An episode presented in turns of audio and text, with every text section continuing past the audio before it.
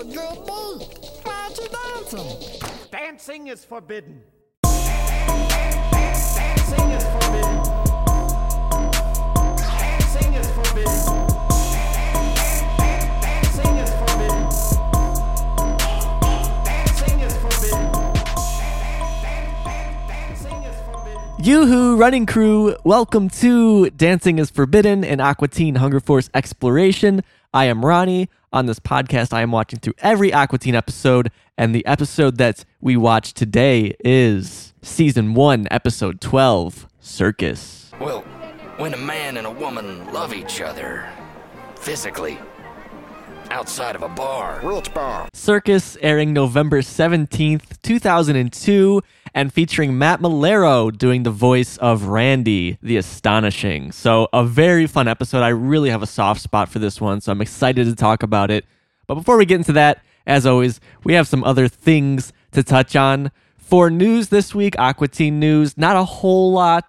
The final season of Squidbillies was announced, which will air November 7th at midnight, which I bring that up because Dave Willis, co-creator of Aqua Teen, co-created Squidbillies as well. And that's important because it means that Dave Willis is freed up to do maybe some other things. Who knows what those might be? Interesting to note here that Dave Willis did retweet a Squidbillies Twitter post saying that they knew it was going to get canceled since early 2019. So this Squidbillies cancellation isn't really a revelation for these guys. They knew it was coming for over 2 years now, but it's finally here. And I'll talk more about Squidbillies once that pops up in our timeline here. I think it came out in like 2005, 2006. So, you know, another couple more seasons and we'll talk about Squidbillies. Otherwise, I know a few of you are following the Aqua Teen Hunger Force Rabbot Rebuilt. I just want to touch on and say that as of this recording, as of the spreadsheet that is available, 30 of the 71 scenes are complete on that. So I think we'll be seeing this recreation of Rabbot sooner than later. Of course, when it's done, we'll talk about it here. And that's it for news. I actually don't really have any community things to talk about here. We don't have any new voice messages, which is a first. Kind of crazy how long we went getting consistent voice messages. So I thank you guys for that. If you would like to leave a voice message, anything pertaining to Aqua Teen, either your origin story with the show, any funny anecdotes about it, or your impersonations, whatever, feel free to check the link in the show notes or head to speakpipe.com/dancingisforbidden to send more of those my way. I'll mention real quick, if you follow me on social media, I work at Target, as I've said before, and we got new name tags, which have a disgusting amount of blank space on them, just white space between your name and the Target logo. So I put a little meat wad sticker on there and lots of people enjoyed that. Haven't gotten any comments at work about it yet, but I don't work with customers really, so I think that's probably a part of it. But still, I would have suspected somebody would say something, but unfortunately, nobody has yet. Oh well. I have that sticker because, as I said, I'm putting together stickers for anybody who supports the show on Patreon. So if you would like to get a chance at getting some Aqua Teen stickers and Dancing is Forbidden podcast stickers, check out the Patreon. I'll have those out within the next month or two for sure. So since we have a little block of time here that's normally taken up by community stuff, I would like to take the moment to bring up two other podcasts I'd like to shout out. First up, I've talked about this show a lot on my podcast here called The You Show Show. I posted about it in my stories on Instagram, but I was featured on that show for 2 episodes. I showed the host Calvin an album that I like, Jordan the Comeback by Prefab Sprout, and he showed me an album that he likes in the next episode, Merriweather Post Pavilion by Animal Collective. So if you would like to hear us talk about those albums, it was my first time hearing the full Animal Collective album, and it was his first time ever hearing about Prefab Sprout. So definitely check out the You Show Show. But as I've said before, Calvin has an episode where him and a different friend are talking about the Aqua Teen 2007 film. So if you'd like to listen to that, I really enjoyed it. I would like to reiterate that I did not know Calvin beforehand. I found him through his podcast episode and he checked out my show. So we kind of started talking that way. But yeah, check out the You Show Show. It's a really fun idea where the host and a guest are showing each other new things. It's very exciting to listen to. And Calvin and I are in the talks to do another episode together where we will be debating between the 2 historically bad films, The Room and Troll 2, trying to figure out which one, I guess, is the best worst film or something along those lines. We'll figure it out, but I think that'll be a fun discussion because those kinds of bad movies are something I'm very interested in. And I think as like Aqua Teen fans, Adult Swim fans, if you haven't seen either of those movies, chop chop, get on it. What are you doing? And then the second podcast I'd like to shout out real quick is Booyah 90s Now. I discovered it because when I launched Dancing is Forbidden, I was looking up other new podcast episodes that were covering Aqua Teen. And around the same time, they had one covering Dumber Dolls. So I checked that episode out and I really fell in love with it. Been listening through a lot of their back catalog. There's over 100 episodes. So if you want to hear two super fun, insightful, and just honest guys talk about old stuff and how it makes them feel as per their words, they're very just incredibly honest about their lives and stuff. It's really interesting on a human level to hear them talk to each other about how the content makes them react and kind of them trying to figure out why it makes them react a certain way. But at the same time, it's all super fun. So I would definitely suggest checking out Booyah 90s Now. It's been my favorite podcast discovery this year, probably, just because they have so many episodes and they cover so many topics that I really enjoy. And it was crazy because I reached out to one of the hosts, Rob, on Twitter. I found his Twitter account and I was like, all right, I got to say something because I've been loving the show. So I tweeted at him and I felt like how I was bugging him, I was harassing him, but he actually checked out this show, Dancing is Forbidden, and shouted it out on Booyah, which was nuts. I was at work doing whatever the fuck I'm doing, like putting stuff on shelves, and I just like freeze like deer in the headlights when I hear him mention that. I was like, what the heck? I did not expect him to check out my show. So yeah, if you're looking for something new to listen to, something conversational, definitely check out Booyah 90s Now. But of course, also the You Show Show, because those conversations are great as well. Okay, so that's two podcasts I love. I think we're all wrapped up here. Guys, what in the world was going on November 17th, 2002? Let's check it out. Zooming his way to the top of the box office this week at breakneck speeds on his Nimbus 2000, we have Harry Potter and the Chamber of Secrets, bringing in $88 million. Yes, Little Harry Potter with his second film, bringing in a 7.4 out of 10 on IMDb and an 82% on Rotten Tomatoes. Harry, you're a box office hit, Harry. You're a cash cow, Harry. What, me? I'm a little cash cow. Yes, Harry, you're a cash cow, Harry. We've got Cash Cow, Harry Potter. I actually read those books later in life. My now fiance really liked them when we started dating, and I'm like, all right, I'll read these. I'm like, I'll read one a year for every year that we're together. And then I ended up reading them all in like 2 months. I got really into those books and I loved them a lot. I really liked those Harry Potter books. Not so crazy on the first few. I think the third was my least favorite, Prisoner of Azkaban. And then the fourth, Goblet of Fire, was my favorite. And then I liked the whole end run of the books as well. I liked the way that they got darker in tone, a little bit more adult as the readers grew up. So not crazy about the beginning books. But when I went back to watch the films with her, oh, baby, I do not like these movies at all. I do not think they did a good job, honestly. And I know a lot of people like them, and that's great. I don't want to take that away from anybody, but I feel like compared to the books, they just did not do a good job whatsoever. That's just my opinion. But I can't get into specifics these days because it was, 5 years ago that I read the books, but I remember they just changed the most arbitrary things that didn't make sense. Like, look, I understand they can't have everything that was in the books. Of course, that's not what I'm expecting, but they even changed dialogue that makes no sense to change, that completely makes the characters seem different, and just silly things like that. So I'm not crazy about these movies, but hey, at the time, America loved them. This thing kicked 8 Mile to the fucking curb with this 88 mil. And that's just in the United States alone, I think. I've got two IMDb tidbits here for us that I found quite intriguing. First one is Daniel Radcliffe was initially only offered £125,000, approximately $181,500, for this movie. The Actors Union Equity stepped in and negotiated new terms, which increased his salary to roughly £2 million or $3 million USD. So they tried to shortchange old Danny Radcliffe here. Only wanted to give him, less than $200,000, but luckily these equity guys are quite good, and they stepped in and helped this little fella get a cool $3 million, which is quite a step up from less than $200,000. Oh my God. And then our next tidbit here is Richard Harris, Professor Albus Dumbledore, died a few weeks before this movie's release. So this will be the last film, I think, with the original actor playing Dumbledore. I know they swapped him in the early run of the films, and this is why, because he passed away, unfortunately.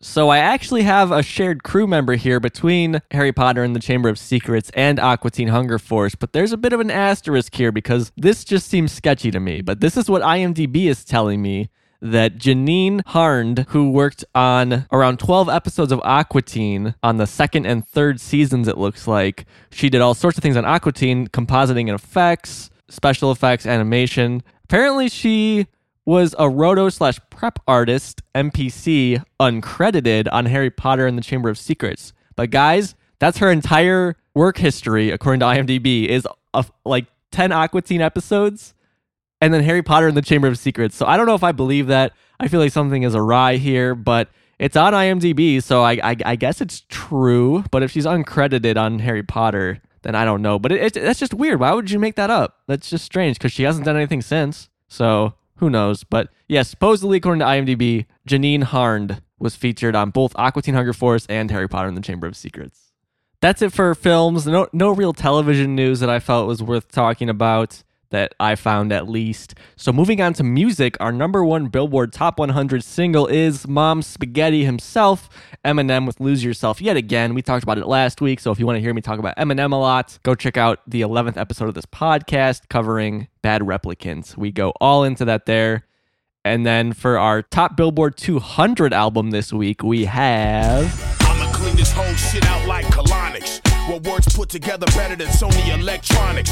King of the jungle, humbly stay honest. Eat with the lions, swim with piranhas. Gasoline the scene, strike the match. Inferno, I'm too thorough, niggas, so stand back.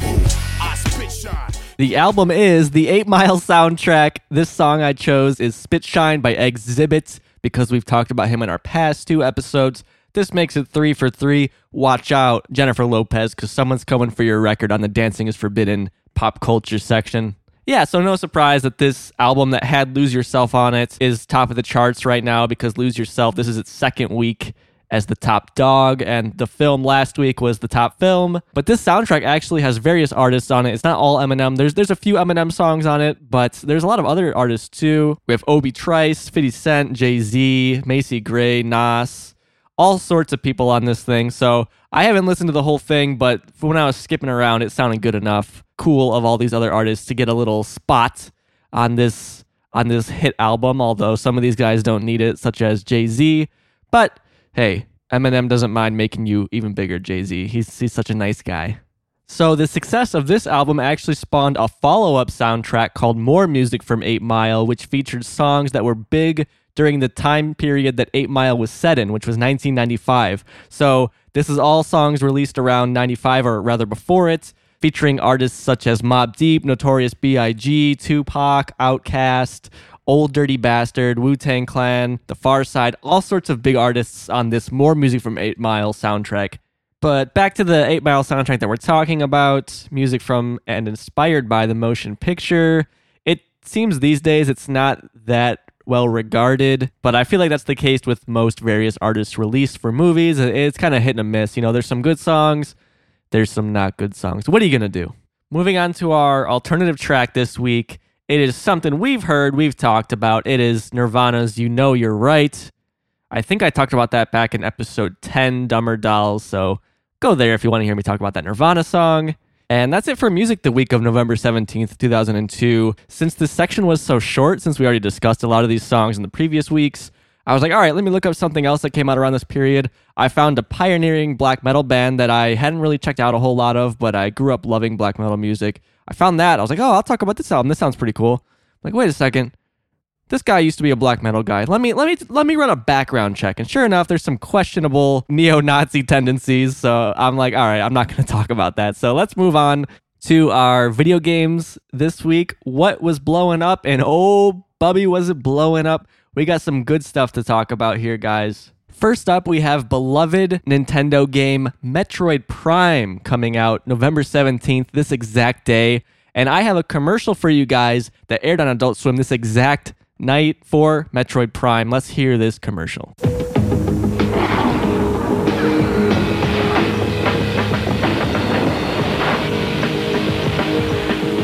Get primed, November 18th. Serve it today, rated teen. Metroid Prime coming to the GameCube. So that commercial said November 18th, and I looked it up, and everything I'm seeing says the 17th. So maybe they just did that to be safe. But then I went back to the previous week in Adult Swim commercials, and they had a Prime commercial as well, and that one said November 20th. So I don't know what was going on with these dates for this game, but from what I can see, it definitely came out the 17th. I don't know why the commercials are getting it wrong. I think a better safe than sorry approach. They're just telling people to pick it up a day later or something like that. I don't know. I have not played any Metroid Prime games. I bought a Switch back in 2017 when they announced Metroid Prime 4, or that they were working on it, and that still has not been announced yet. It's not out yet. But I will play Metroid Prime 4 when that one comes out. I've played around a little bit with the platformer Metroid games. I know Metroid Dread just came out for the Switch this past week, I think, and that game seems to be getting good reviews, so I hope people are enjoying that right now. But yeah, I haven't played any Metroid games. I know people love them who have played them. Actually, that's not true. For the DS, I had some sort of Metroid demo game that I played a bit of, but you could only do so much in it. That was pretty fun. And then my buddy had the full game on his DS, which Nintendo DS had a thing called Download Play or something like that. So he had the cartridge. I was able to kind of download a section of the game and play it with them. So we were able to do the versus mode in that, which is using your DS to play like an FPS, try to shoot each other kind of thing. So that was pretty fun. I mean, the world of Metroid looks interesting, and I'll definitely play it when it comes to Switch. But enough of that game I haven't played. Let's talk about a game that I absolutely have played the shit out of and I adore the entire series of. On this day in history, sneaking into your Xbox with his 3 green goggles on, we have Tom Clancy's Splinter Cell Stealth Action Redefined, a series I absolutely adore. This game I have played, I have beat, and I played it, I want to say 5 years ago probably, and really enjoyed it. I truly love these kinds of stealth games where you're sneaking around, you're a bad boy, getting into spots you're not supposed to be in, and killing people if you have to, but you want to avoid.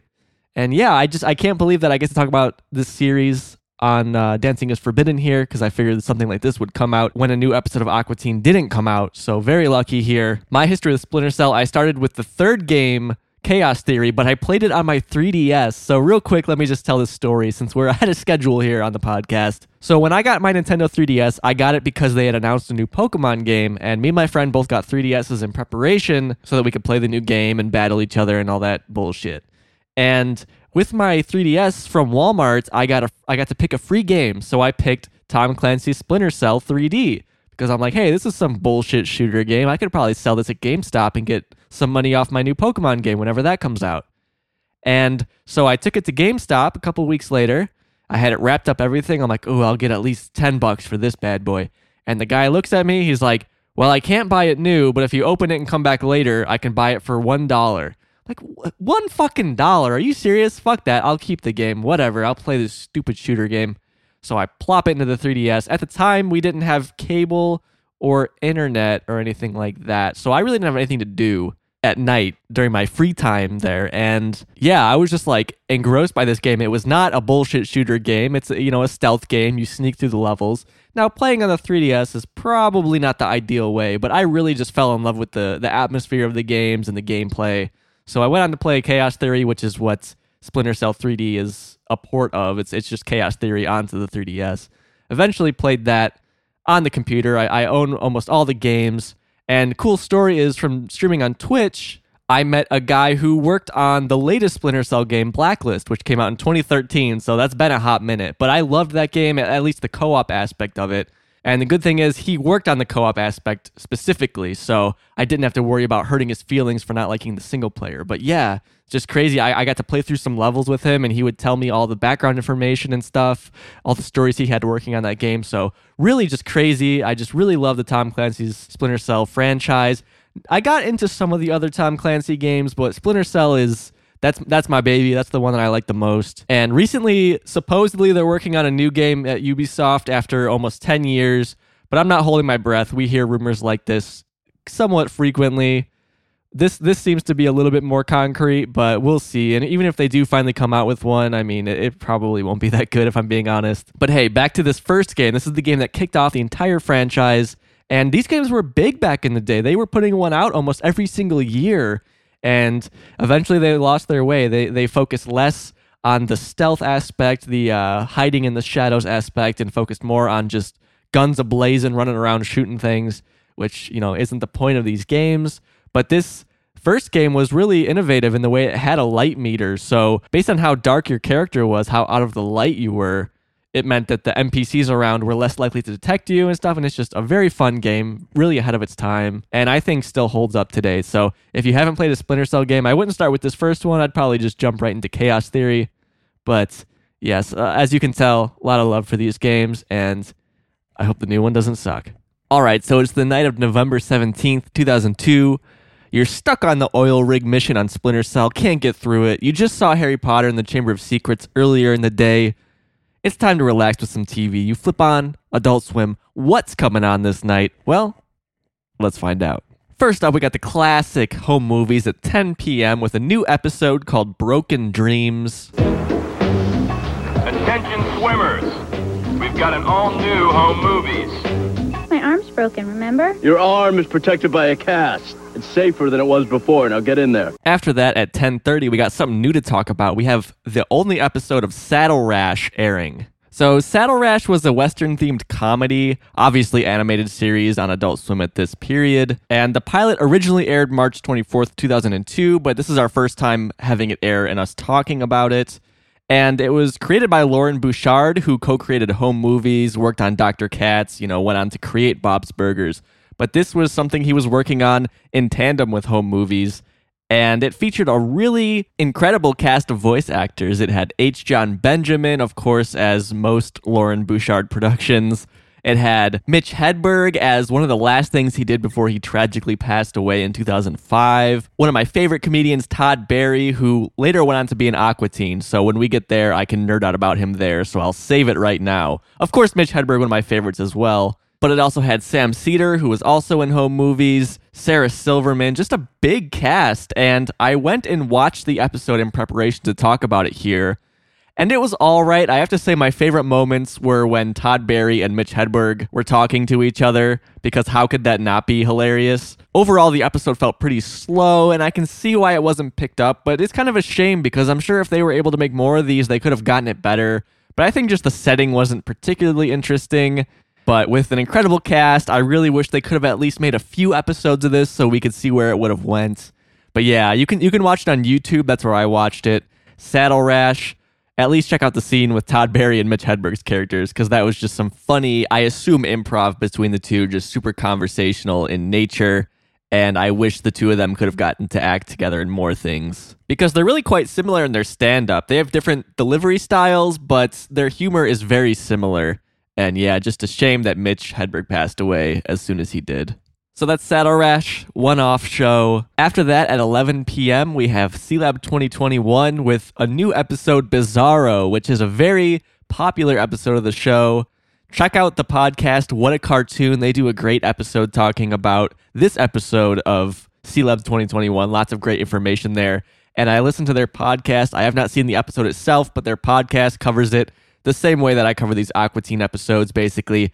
And yeah, it sounds like an absolutely wacky good time. So if you're a Sealab fan, I'm sure you've seen that episode. I'm sure you probably love it as well. I'd like to note that Dave Willis appears in that episode as Bizarro Dr. Quinn. After Sealab, wonder what we have. Aqua Teen Hunger Force tonight at 11:15. That's right. That bump, of course, from this very night, November 17th, we have Aqua Teen Hunger Force new episode Circus, as you know.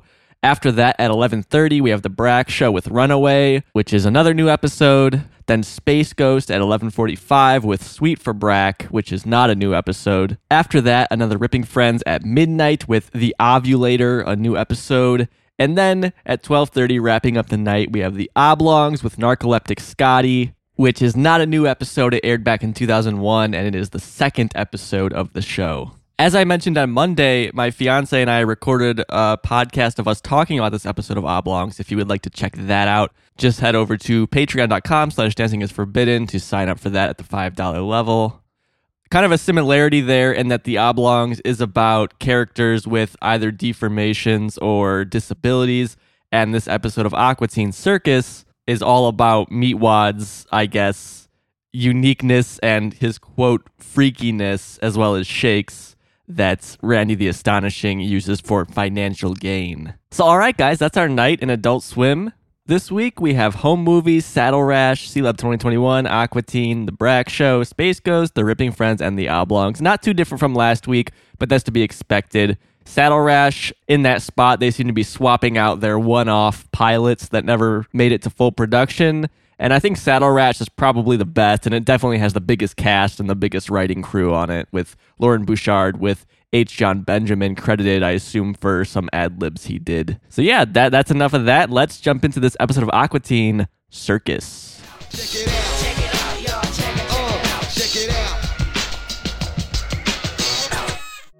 All right, how we doing, everybody? It's that time of the show where I want to give some shout-outs to our new patrons who signed up at patreon.com/dancingisforbidden. Thank you, Matthew B. and my mom, Dawn Neely, for signing up at the $5 tier where they receive extra episodes every month. Currently, there is one in there of me talking about the Brack Show's Brack Street, the same style I talk about Aqua Teen in, cutting up the clips, talking about it, describing some stuff. And of course, like I already said, there's the new episode of my fiance and I talking about the Oblongs, not in this typical podcast style that you guys know me for, but it was fun to try something new. And then next week on the Patreon, we're going to have a new episode in the normal podcast style covering Sealab 2021's The Legend of Baggy Pants, which I'm very excited about because I haven't seen a full Sealab episode in over 15 years, so that'll be a lot of fun to check out. So thank you guys for that. I really appreciate that. And of course, everyone else who has already signed up.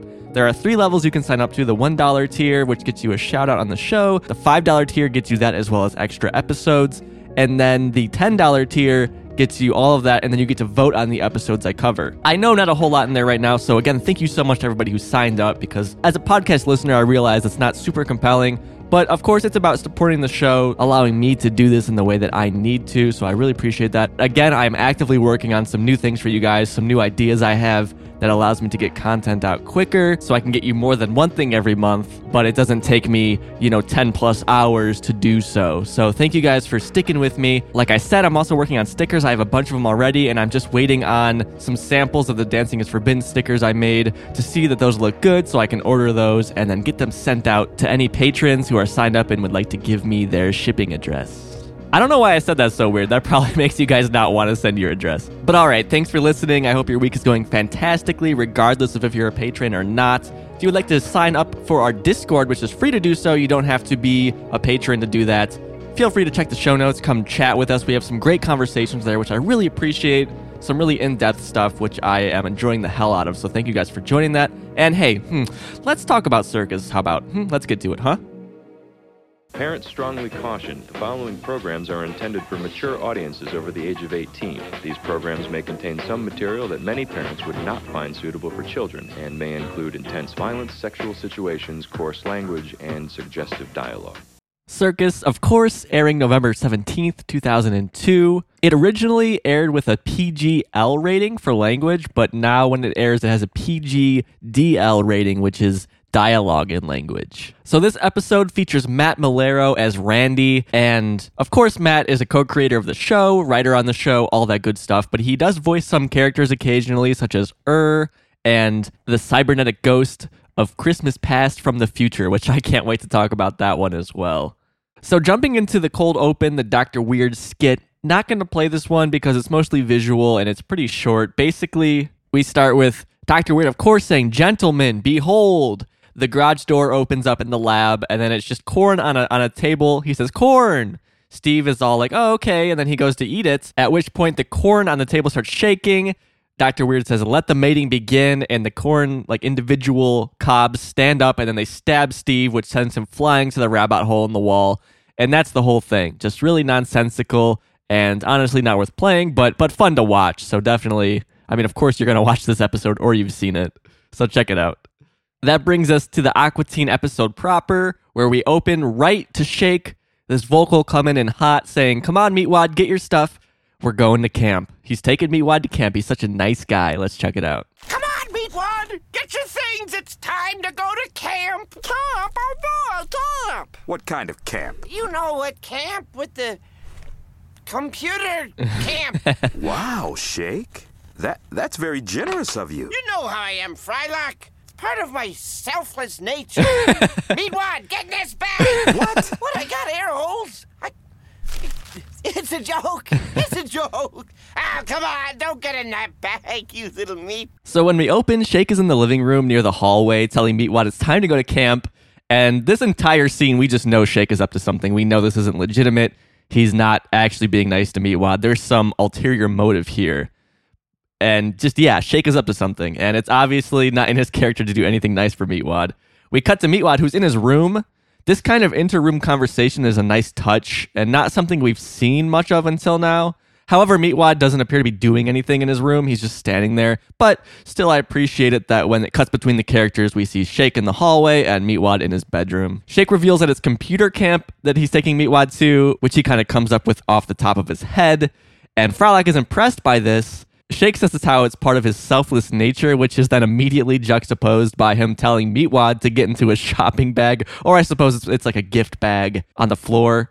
The bag is a cool mint green color, and it's a bit crumpled. It has probably been used before. Frylock is obviously not having Shake telling Meatwad to get in the bag, even though Shake assures Frylock there are air holes in it. I just love that Shake genuinely thinks, oh, like, there's air holes in it. I'm a nice guy. Like, he'll be fine. There's air holes, dude. Not that making a living creature such as Meatwad into this shopping bag is messed up. But yeah, Shake plays it off as a joke, telling Meatwad not to get in it, quote, you little meat, which is a really cute term, I have to admit. I really like he calls him, oh, you little meat. But off the bat, again, we know something is up here, and this short scene is shotgunning us quickly to the bulk of the episode. So let's see what Shake really has in store for Meatwad in this next clip.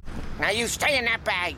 So is this where camp is? Yes! Now give me a hug, but keep the bag on, okay? Smells like vomit. Shut up! The counselor is about to counsel you, and he will send you right back home if you talk, and you'll never learn RAM. Whoa! We get a great cut from get out of that bag, you little meat, and then to, and you stay in that bag. This is the Shake we've come to expect. Obviously, we knew this is what he had in mind from the beginning. The bagged Meatwad and Shake are in an alley by an overflowing dumpster, and we see some unbroken down cardboard boxes to the top left, an old banana peel to the bottom right. And I like that this environment isn't just for show. It actually comes into play in the next clip. But before we get too ahead of ourselves, according to Meatwad, this place smells like vomit. Meatwad still being in the bag implies Shake carried him there in the bag, which really isn't like Shake. I'm not sure that he would take on this extra work to carry Meatwad. And I question if he would even be able to carry Meatwad any extended distance. So kind of raises some questions here. If anything, you'd expect Meatwad to pull Shake there in the danger cart. Shake starts telling Meatwad not to talk because he'll get in trouble and never learn RAM, which is funny, just throwing out a random computer term. I'm pretty computer savvy, and I'm not really sure what learning RAM would entail beyond learning what RAM is. But maybe that's what he meant. I don't know. If we have any computer whizzes listening, please let me know what you think he's talking about, because I don't know. As the two are talking, we see a yellow tentacle-like appendage slowly creeping towards them, and then it's revealed that it's pulling along a shady-looking alien creature. He's wearing a tan trench coat and matching fedora. He has 5 o'clock shadow on his face, as well as random hairs growing out of his neck. Just a real creepy monster that comes in here. And we see he has no arms, and there's a smaller tentacle hanging underneath the main one. Shake is disturbed by this, which is the whoa we hear him yell out, so let's see what this strange creature has to say. Well, how can you stop? I can't see what... Oh, hell. Who are you? I'm Randy the Astonishing. What, you see something you like down there? What? No! Hey, you got my money, Randy? That depends. You got my merchandise? Yeah, I got the merchandise. Check it out. How liberal! He said he was a mountain of meat. Well, look, he's young, man. He'll grow. Does this look like what you're selling to me? Not right yet. I mean, you gotta say these special magic words. Magic words. So Meatwad peeks out of the bag, asking why Shake stopped talking, because again, Shake said, whoa! At that point, we see the creature, and then Meatwad sinks back into the bag. Shake asks who the creature is. He reveals he's Randy the Astonishing. Again, Randy is voiced by Matt Malero, co-creator of the show and voice of characters such as Shake is clearly staring at Randy's long appendage that he uses for locomotion, but claims he isn't, despite the fact that we can see, you know, his eyes are transfixed on this thing, and his eyes are huge, so it's hard to miss. So the scene moves in a less scary direction with Shake asking Randy if he has his money, and I want to mention this entire time Meatwad's face is barely visible outside the bag. Randy has Shake's money, depending on if Shake has the merchandise. We now know what's going on here, right? Shake is selling Meatwad to Randy, and Randy's appendage lowers the bag a bit so we can see Meatwad's face, which is when Meatwad says, how you doing? Which is a great comedic relief to this scene because it's pretty tense so far still. It's revealed that Shake advertised Meatwad as a mountain of meat, and Shake says he'll grow. You know, he's still young, but Randy isn't buying it. And then Randy brings out a 50s kind of sci-fi inspired circus poster that is headlined Meat Mountain. It shows a giant meat creature holding a car with tiny people falling out of it. There is a little blurb that says, strange but true. And we see a bunch of people fleeing from it at the bottom. Real missed opportunity for Adult Swim not to sell these prints, in my opinion. We start to realize that Shake is selling Meatwad to the circus, so yeah, that's what's going on here. At the end of that clip, Shake picks up a discarded office supply ad off the ground and says Randy has to say the special words on the ad for Meatwad to turn into Meat Mountain. Meatwad starts to question what Shake is talking about, at which point Shake jumps onto Meatwad / the bag and squishes him to shut him up. So I really like there how they use the environment to move the scene forward, because they're not just randomly in a messy alleyway filled with refuse. Shake actually uses it in the scene. And we also get kind of a callback to earlier in the episode when Shake is looking around trying to think of an excuse as to why Meatwad isn't big, in the same way that he's kind of looking around at the beginning of the episode when Frylock asks which camp he's going to or where he's taking him to. And then he's like, computer camp. And same situation here. He's just, looking around. Oh, yeah, here, this piece of paper. These are the magic words. So there's a lot going on here, and I realize I'm sounding like a broken record having said this in the past few podcast episodes, but I really appreciate the pacing here and how quickly we are getting set up for the episode. I'm still in the mindset of earlier episodes, which meandered quite a bit and took a while to get things going, so definitely not the case here. And I had to split this scene up because it was quite long, so... Let's see if Shake is convincing Randy of Meatwad's powers. And also keep in mind that Shake just squished Meatwad, so we'll hear some of that cross dialogue at the beginning of the next clip. Oh, my! Oh. Now where's my money? Here. Whoa, Randy! Ugh. What'd your mom do when you came out? Did she freak? You're not so normal yourself, Milkshake. You ever think about being weird for a living? Oh, me? Hell no! That's for freaks! Not you, of course. No, of course not me. Now you get the hell out of here before I rip out your brain. Thank you, Randy. I'm so shocked. See you in a week. In hell. Wow, it's a little drug. I want to point out that the garbage can says B422, just in case anyone needs to know the numbers on that garbage can there. Obviously, no idea where that comes from, but I'm sure there's some sort of significance to the production team there. Anyways, Randy apparently believes Shake and hands him the money, which is 5 $1 bills, which he hands him with his long appendage, which is what kind of freaks Shake out. Shake makes a disgusted remark about Randy's body, at which point Randy shoves him into the dumpster with great strength.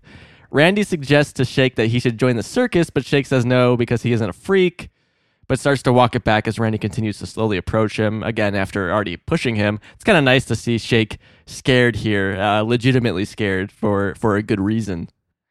Shake runs away, thanking Randy, and Meatwad says he'll see Shake in a week because he thinks he's going to camp, right?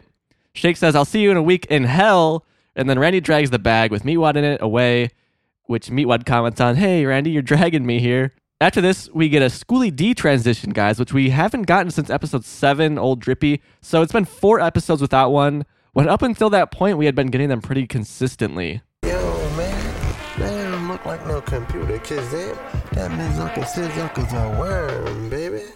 So Schoolie D says, yo, man, there don't look like no computer kids there. Randy looks like his uncle's a worm, baby. So I only say that because I had a hard time hearing it, so I'm just reading you guys off of the subtitles what's said, assuming that's correct. During the transition, we see a sign that says Randy, the Astonishing Circus of Oddities, which is superimposed over an outdoor circus scene from Scooby-Doo. We see some old-timey cars, circus trucks and trailers, an elephant, and then the giant white tent they're in. We go inside the tent here in our next clip where Randy is saying the special words that Shake handed him. I should mention beforehand, by Randy and Meatwad, there is a cage covered in a hole-ridden bedsheet, which itself is covered in blood. It is shaking, and we hear a garbled voice coming out of it. There are also bones around the cage, so you'll hear that in the audio, too. That's why I bring it up. All office furniture over 50% off. All office furniture over 50% off. Randy, I don't know what's going on, but can I trade box because my roommate is... Well, are those his organs? Oh, that's inside out, boy. His mouth is in his belly, so he's got to slap at his vocal cords with his bladder in order to make words. I don't love this count. Can I go home? All office furniture over 50% off. Well, that sounds like a good deal. Let's go get a recliner. Go into a mountain, damn it. Terrify me. No, see, I don't do that. But I can do this. And this. Ta-da! Ripped off again. I'm just saying, if any bootleg t-shirt makers are listening, all office furniture over 50% off would be a cool Aqua Teen t-shirt. All I'm saying. Meatwad asks Randy if he can trade bunks because his roommate freaks him out. And then Randy explains how that's Inside Out Boy. He has to slap at his vocal cords with his bladder in order to make words, which is impressive because the normal person can't control their bladder enough to do that, I don't think, if you were arranged in that way. But I guess Inside Out Boy has had a whole life to practice, right? Meatwad doesn't like the camp and has to go home. Dave Willis delivers this line really well, I feel like. You really feel for Meatwad with his voice breaking. He just sounds so sad. It really brings me back to being a kid and being held somewhere out of your control and just wanting to go home, like being stuck at a friend's house or family member's house or whatever. Nothing, not like a dangerous situation like this, but just wanting to go home and not being able to and having no control over it. I never went to camp, so I don't quite know the feeling of wanting to leave camp, but I'm sure I would have felt that way if I was ever made to go. Randy keeps repeating the magic words, which I love. He just ignores Meatwad's request to go home and just aggressively tries to say the words again. And Meatwad happily says it sounds like a good deal. I like how the scene is swapped from being kind of scary and sad to humorous in this one moment. Meatwad fesses up that he can't turn into a mountain, but he can turn into a hot dog and an igloo, as we've seen before, alongside the meat bridge, too, which he didn't show here. Randy reveals he's been ripped off again. It makes me wonder how else he's been ripped off, since all we see in this episode besides Meatwad is Inside Out Boy, which seems to be a pretty interesting circus attraction, honestly. Anyways, we head back to the Aqua Teen's house where Frylock is showing Shake the toy computer he bought for Meatwad. Because again, Frylock thinks that Meatwad is at computer camp. Shake, look what I just bought for Meatwad. Here, press the space bar. Isn't that cute? It's a cow. Why does he get a computer? I'm the one with all the high-powered finances. Well, he's coming back from computer camp today, isn't he? Sure, if you want. Hey, show me how to unload my capital gains into a Roth IRS. Well, Shake, that's not really a computer. Oh, no. No, you're doing it right.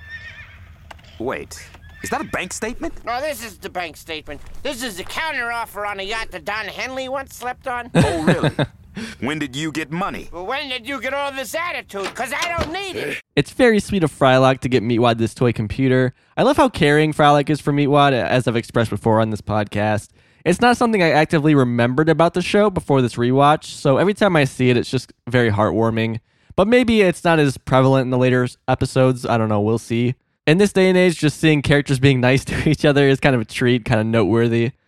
As you can hear in the clip, it's not a real computer. However, Shake is insanely jealous that he didn't get anything. After all, he's the one with all the high-powered finances. Frylock is like, well, Meatwad's coming back from computer camp, right? And Shake just goes, sure, if you want, and continues on asking about the computer, which is a great sidestep that I really enjoyed. We get into some financial talk between the two. The joke here is that Shake thinks he has these finances because he got $5 for selling Meatwad. I'm not the best guy when it comes to talking about this stuff, but I know that a Roth IRS, I'm pretty sure, isn't a thing. I think he meant a Roth IRA, which is a funny joke. He doesn't even really know what he's talking about. And then, yeah, he reveals he has a counteroffer on the yacht that Don Henley once slept on. Frylock is just, oh, when did you get money? And then Shake, of course, deflects, oh, when did you get that attitude? Real quick, Don Henley, a musician, probably best known for his song, The Boys of Summer. Oh, no.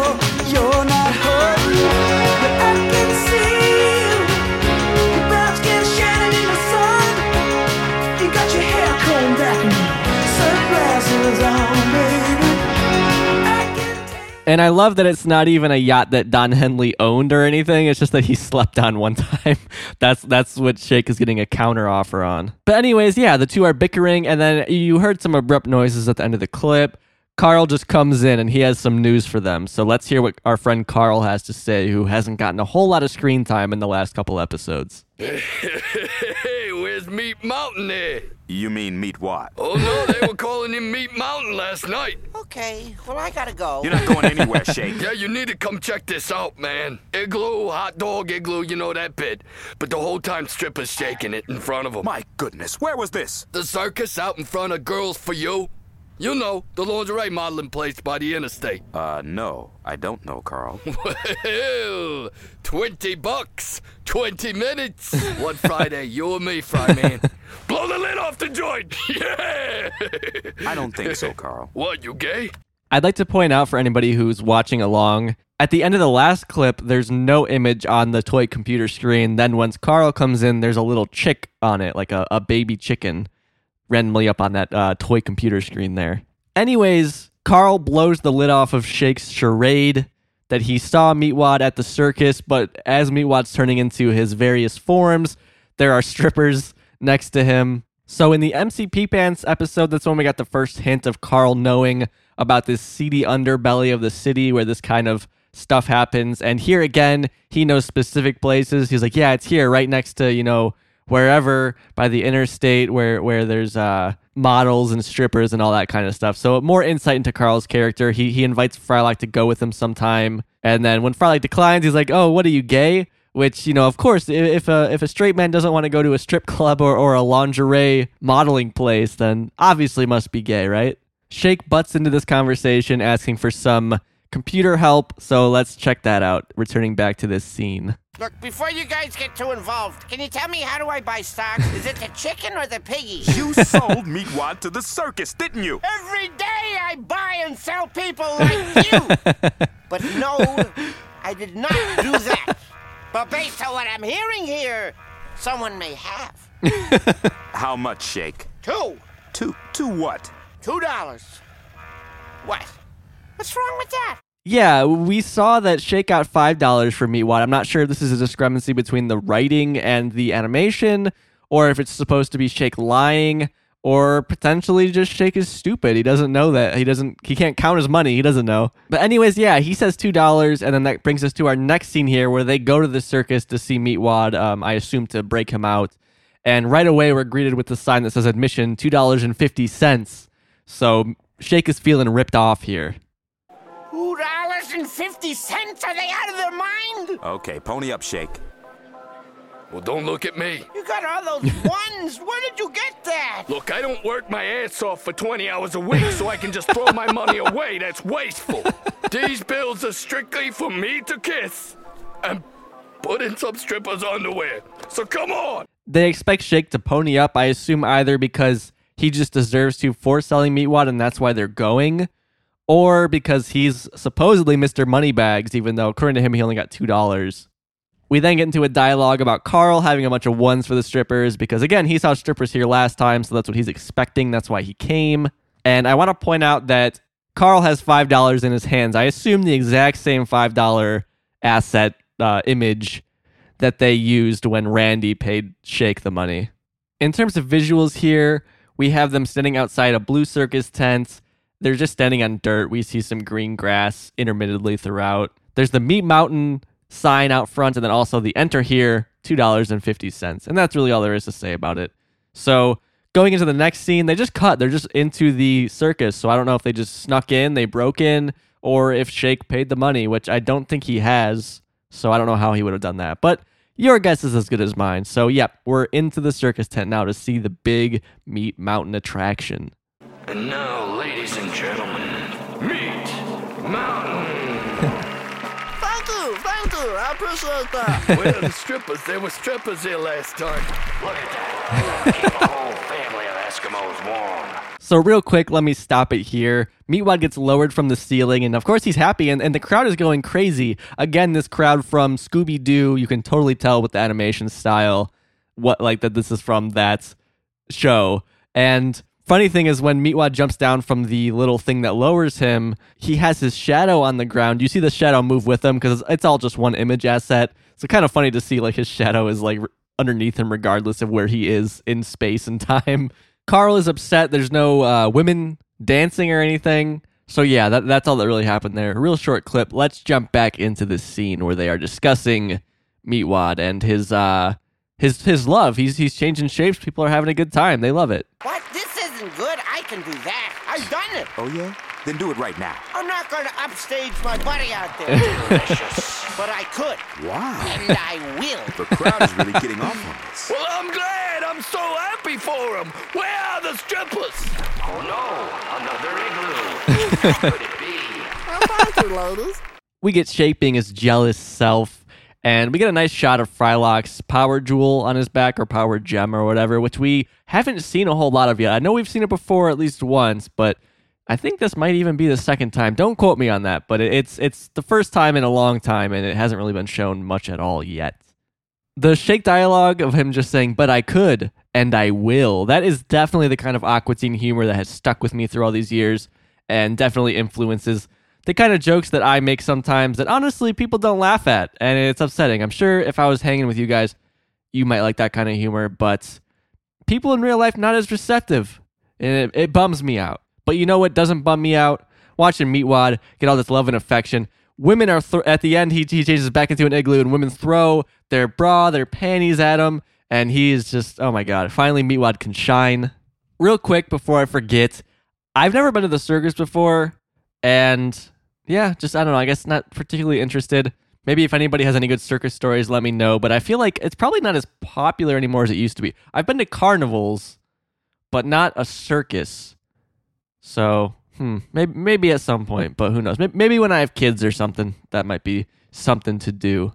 But all right, as we heard throughout those last two clips, Carl is angry. There's no strippers. Where are the strippers at? So in this next clip here, it's the next scene, and he is confronting Randy, asking where the strippers were at, because he feels ripped off. Yeah, you the supervisor? Where were the strippers? Didn't need them. Meat Mountain pulls in the crowd all by himself. And you give me back my $2.50, because I ain't paying for something that happens every day on the hood of my car. You take quarters? Whoa, damn, buddy. Why'd you get that caught in the press? Not a whole lot to that scene other than Carl just looks out of his mind angry, yelling at Randy about this. And so I guess it kind of answered our question from earlier that I guess Carl paid to get in himself. Yeah, he said he wants this $2.50 back. And then as Randy goes to hand him the quarters, Carl makes a comment about Randy's long appendage that he's using to hand him the quarters. And that's when Randy hits Carl in the face, knocks him out. For me personally, I feel like $2.50 isn't enough to be worth like going and complaining about, because he did get to see the show. He saw the circus show. So, you know, like really you're going to go and cause a scene for $2.50 now after that? But whatever. Anyways, in this next clip here, Shake comes up. He's talking to Randy. He is high on the atmosphere of the circus and he wants in on it. He wants to be the star, the center of attention. Again, something that they're finally touching on. They touched on in the last episode, Bad Replicant, where he like wanted to be in movies, and now we see him here. He wants to be center of attention at the circus. Hey, Randy! You know, I can do weird things, too. I didn't know that's what you're looking for. Look at this. Oh, no! I was hideously born this way. Milkshake. People see another food item and start saying I'm one note. Oh, no. Look, I'm more than that. I have weird skills. I'm from space. All right. Go suit up. Yeah! So all Shake does here is he just crosses his eyes. That's it. That's his weird power. And yeah, I mean, Randy has a point. He doesn't want to just be all food items, even though I don't know what else he really has in the circus. You think the more the merrier, he would want as much as he can get. Maybe he can bundle him with Meatwad to do weird stuff. But anyways, all it takes is Shake saying, "But I'm from space." And Randy believes it, which coming up later, doesn't really make sense because I guess, spoiler alert, Randy is from space. So, you know, why would that really blow his mind? But yeah, Shake runs off and now he gets to be in the circus because he went and talked his way in there. Kind of weird because Randy was like, "Hey, Milkshake, you ever think of being in the circus?" And he's like, "No." But now when Shake wants to be, Randy's like, "Oh, I don't know." But I guess in the context of that scene when Randy said it, he was just kind of picking on Shake. And now when it actually comes down to business, he had second thoughts. But anyways, like I said, Shake's in the circus. Let's check it out. Ladies and gentlemen, the amazing Martian Milkshake. Hey, hey, hey, fun time, goofing off Martian style, waka waka. And his amazing third eye. Yes. That can also see the future. He's right. I see all of you, and you're all going to die. Thank you very much, ladies and gentlemen. Shake just has a third eye taped onto his head, visibly taped on, and it's not even straight. Doesn't look real at all. Clearly fake. And this is the lamest circus act ever. I don't know why Randy would let him run out like on the spot. You would think if he's like, "Hey, can I be in the circus?" Randy would be like, "Sure, we'll develop an act for you. We'll do something." But he literally just let Shake go out there and wing it with an eye taped onto his face. Randy also improvising, saying the third eye can see the future. Great future telling from Shake, just saying you're all going to die at some point. Kind of reminds me of later in the show when we see Meatwad watching a kids' television show. They're like, this is your left. That's your left. I mean, I'm sure you guys know the song. And then it just goes, you're going to die. That's kind of the vibes I got from that. But yeah, I mean, Shake's, he's not wrong. At some point, everyone in that room will die. So yeah, but that's not enough. That's not really worth paying to see. You don't need a circus act to tell you that. We all kind of know it. So to avoid thinking about death any longer, let's jump to our next clip where we have Meatwad and Randy behind the circus performing area, I guess, behind the seating, the bleachers, and Meatwad's just kind of giving him his thoughts. Randy, cool out from space. Yeah, I know, little guy, because I'm the Prince of Jupiter. You never told me that. See, years ago, my dad sent me down here to conquer your species by infiltrating your gene pool, you know what I mean? No? Well, when a man and a woman love each other, physically, outside of a bar. Rich bar. God, I love that clip. He's just trying to explain sex to a complete ignorant child, basically. Anyways, a lot of insight into Randy here. So he is the Prince of Jupiter, and he is on a specific mission to take over the Earth by impregnating Earth's women, which, as you can imagine, he's having a hard time doing. With the way that he looks, everyone is repulsed by him, but he just owns a circus now, so clearly he wasn't successful at all with that. And kind of touching on notes from the previous episode, Bad Replicant, where the Plutonians were trying to take over the Earth. They're trying to de-terraform it with an army of clones. Similarly, we see the Jupiterites, or whatever, I don't know what they're called, these monsters from Jupiter. They're on a similar mission, although equally as unsuccessful. While this is going on, Shake is still out performing and bombing. Nobody's enjoying it. And normally I wouldn't play this clip, but I think it's just funny. We hear Shake just trying to entertain people and just how lame it is. So I'll just play the clip. This is Shake back out performing for the crowd who are not having it. I predict that some of you smoke, right? Yes, I know you. I saw you out front. Yeah, he's just failing miserably. And I like that he saw somebody smoking, so he's like, some of you smoke, which, first of all, even if he didn't see somebody smoking, is a pretty good guess. And then, but the fact that he saw somebody specifically, so he was just using knowledge he already had to try and seem like he knew this special information. Like he somehow had some supernatural tether to the other side where he could know that some of the people smoke. Anyways, we go back behind the bleachers where Meatwad and Randy are still having their conversation. And I enjoy that they're kind of cutting between scenes here. They're giving us a little bit at a time. It's not all at once. Look, just forget about the bar. One of those bars burned down. Don't forget it. So did you do it? Are we conquered? This looks normal to you, meat man. Well, women love it when you whip these out at them. God. So Randy drops his ringleader outfit. I should have mentioned he was wearing that. That's my bad. Yeah, he was dressed as the ringleader of a circus, just a typical costume you would see on a ringleader. And we see his full nude body. I'm sure you guys have seen Randy. It's hard to kind of describe, but he has like nubs where you would expect arms to be. There's nothing there. He has a bunch of legs. And then underneath him, and underneath his long tentacle that he mainly uses for locomotion, we see, I can best describe it as like, imagine an orange, an unpeeled orange. It's like that, but brown underneath him. It's just really grotesque. They did an amazing job making a really disgusting looking creature that's, you know, its mission is to breed with the women of Earth, but it's never going to be able to do that looking like this. Although maybe, I don't know, maybe with the internet, he could find somebody who's into that. I don't know. Anyways, Meatwad has a really sweet speech for Randy, and this is really reminiscent of the second episode of the show, Escape from Leprechapolis, where Meatwad gives this touching speech in the forest where there's music playing and animals come up and stuff. This is really similar to that. So the first time we've seen that in like 10 episodes where they pull a move like this from Meatwad. So let's listen to Meatwad's heartfelt speech to Randy. Listen to me, Randy. It doesn't matter what you look like on the outside, whether you're white or black, or Sasquatch even. As long as you follow your dream, no matter how crazy or against the law it is. Except for Sasquatch. If you're Sasquatch, the rules are different. Forget it, Meatwad. I'm a circus freak. That's all I'll ever be. Whatever. Whatever. Yeah, Meatwad quickly gives up on that, which is surprising. That doesn't really seem to be in his nature, but it's funny nonetheless. And I like the little segment about Sasquatch, because when you're Sasquatch, the rules are different. I want to point out Randy has some sort of circle indent on his head. It's hard to describe, but I want to point it out because it's interesting that they put it there. It wasn't really necessary. I don't know what it's supposed to be, but it's some sort of circle thing on the top of his head. Normally it's covered by a hat. So this is our first time seeing it, I think. While this is going on, Shake is still out there bombing, having a hard time, and he's somehow cut his finger and he's complaining about it. So let's jump back to Shake. He's ruining the show. The circus seems like a bad time. I don't know why anybody's staying here. I got my finger. No, I'm not going to do any tricks because this happened.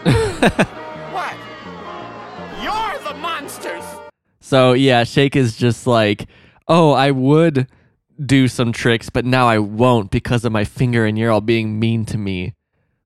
When I first started working at Target, because of opening boxes all day and being new to that, it really messed up. I would cut my fingers a lot, but it really messed up my, I think, what is it called? Cuticles?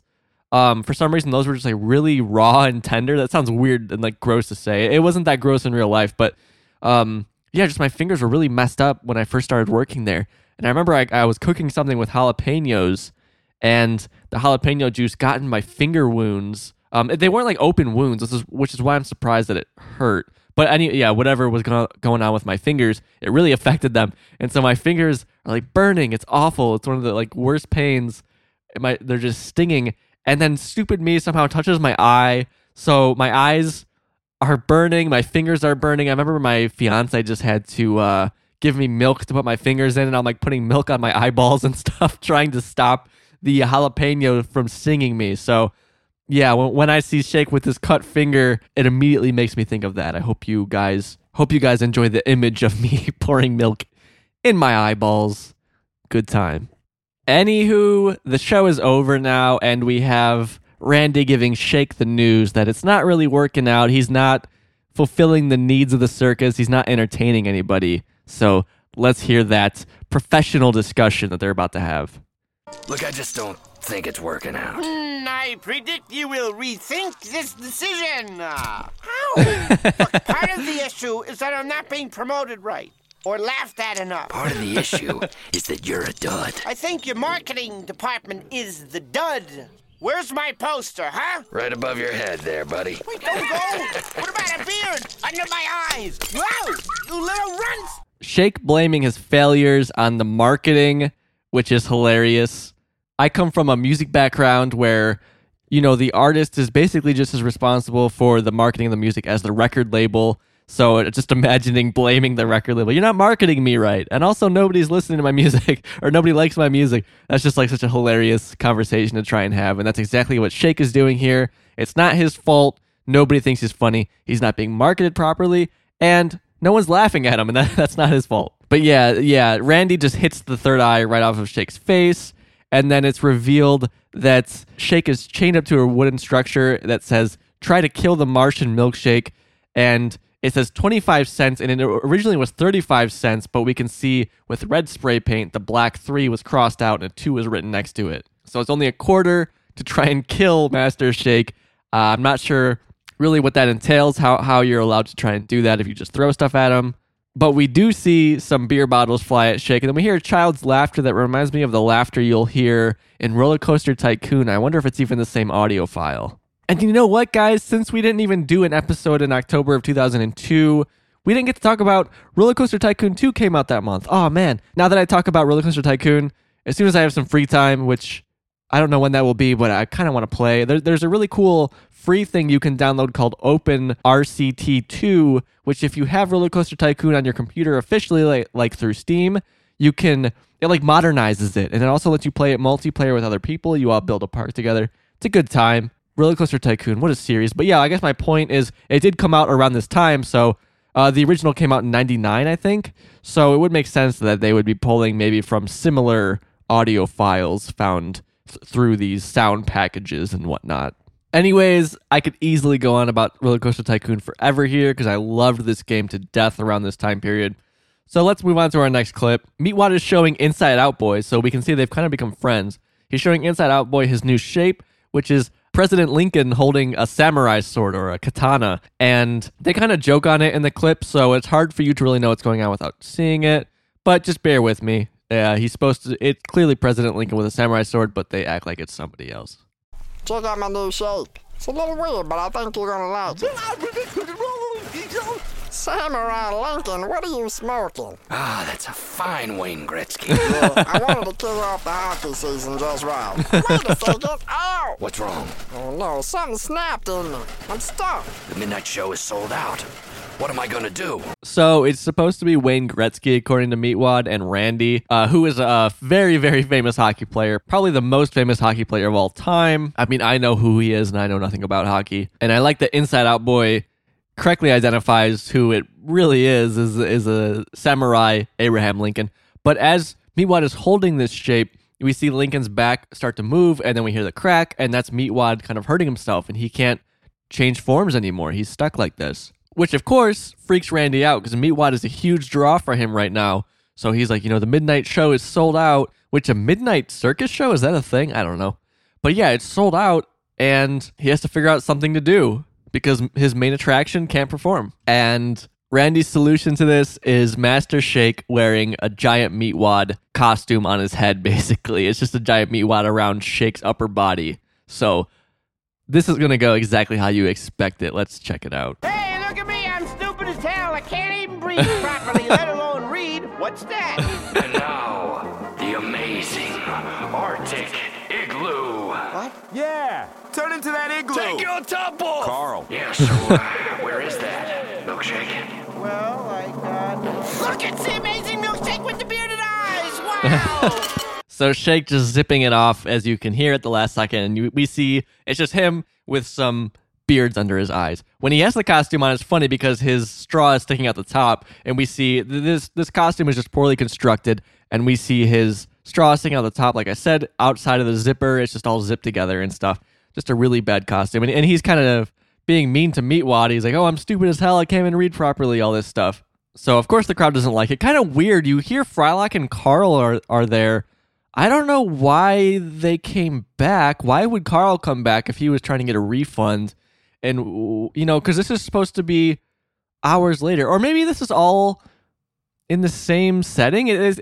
So what I'm tripped up with here is, like, Meatwad already performed. Why would he go back out? Or why was he expected to go back out? People already saw him perform. So I don't know. I'm just left kind of clueless on what time this is all taking space in right now, because a lot has kind of gone on. And again, Randy said, oh, the midnight show is sold out. So that made me think this was the midnight show. But anyways, obviously, you can only analyze Aqua Teen Hunger Force so much.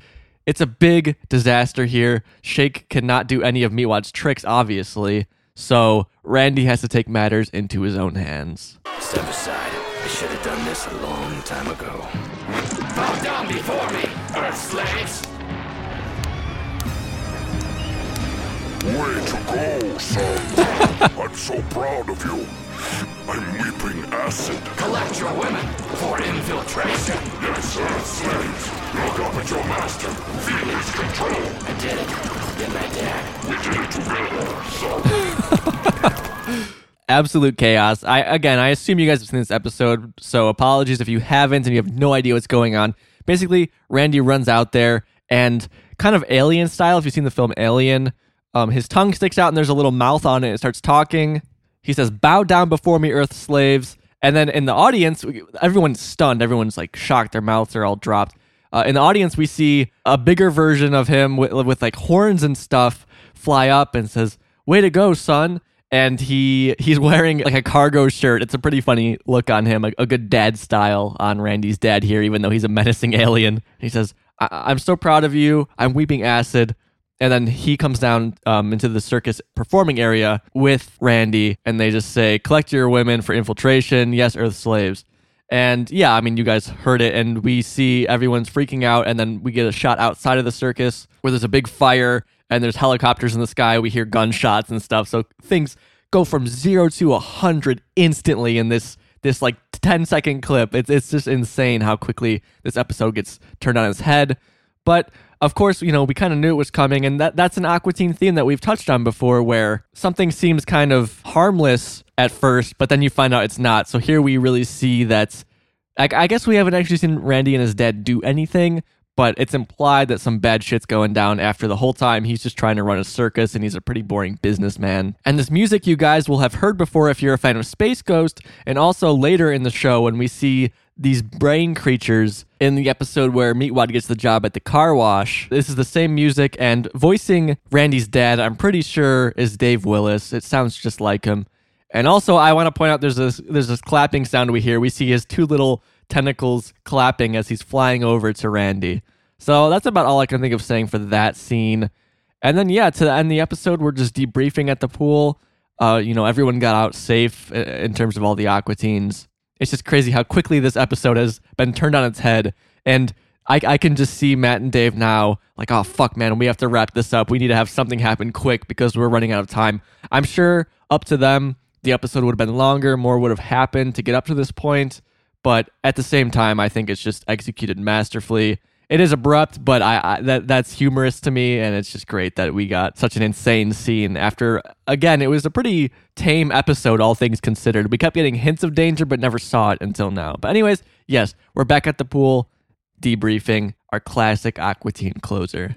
And I'll tell you something else, Frollock. I did not see one computer in that whole camp. Yeah. Say, have you noticed the Indian burial ground that's coming up through our drain again? No, that's inside out, boy. He just needs a place to crash for a couple days. Ooh, I just ate a whole bathtub full of cherry cobbler. It was delicious. You're joking, right? No, I'm not. No! And that's the episode. That is Circus. Inside Out Boy moved in with Meatwad. He just needed to crash there a couple days, which you think Meatwad would ask and or, you know, tell them about. But regardless... Yeah, Inside Out Boy was chilling out in the bathtub where he lived, and Shake ate him. I want to point out visually, while they're in the pool, Meatwad is still in the Abraham Lincoln samurai form, so he's still stuck there, but obviously that's not really touched on again. So, but I thought that was a nice touch. I mean, they made that asset for this episode. I think we see it again later on, but yeah, they made it here for the first time, or at least they unveiled it, so it makes sense they'd want to bring it back. And just funny, you know, it's just continuity. Meatwad's still stuck that way. Also, Shake has a bunch of red around his mouth, which is just really fucking disgusting if you think about it. Shake just ate a person. Oh my God. Anybody who's watching along, I just want to point out, I can't leave you guys without one last little visual glitch here. When Meatwad gives his first line about, yeah, I didn't see a computer in that entire camp, which is funny. He still thought it was a computer camp. After he says that line, his mouth just stays open. So either somebody messed up a keyframe or what. It's just strange. I've never really seen that before on Meatwad, where his mouth just stays open, but he's not saying anything. So if you watch the episode, keep an eye out for that. And also, if you're at someone's house or even your own house and you think there's cherry cobbler in the bathtub, maybe you should ask first. But all right, guys, Circus, love this episode. I mean, really one of the great season one episodes, I think. Randy as a character is great. And I really wonder if they wanted to get someone else to voice Randy and at that last minute went with Matt Malero. I don't know. It's a good question.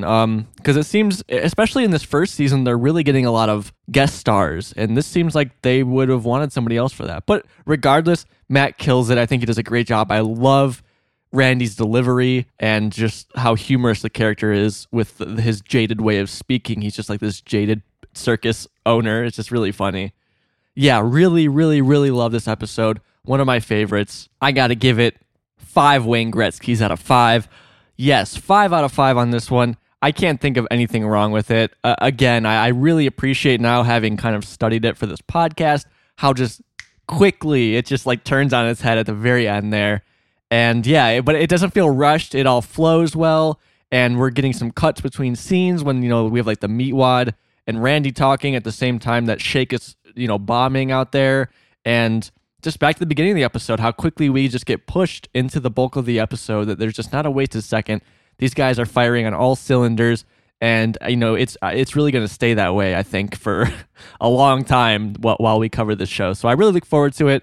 Of course, thank you guys for listening. If you want to get in contact with me, check the show notes. All sorts of ways to do it. Twitter, Instagram, email if you got one of those doohickeys. I'm on everything there. So yes, guys, thank you for listening. And next week, we'll be talking about Season 1, Episode 13, Love Mummy. And real quick, okay, I have to point this out. So I'm going in the order that it aired, and Season 1 is really messed up. I don't think we run into this in Season 2, but so if you have the DVD or whatever, this isn't the official 13th episode, but yeah, in the order that they aired, it is. So yes, Love Mummy.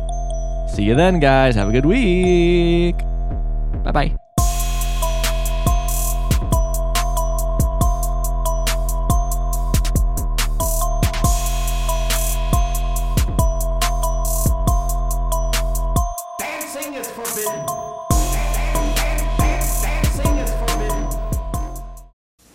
I just ate a whole bathtub full of cherry cobbler. It was delicious. You're joking, right? No, I'm not.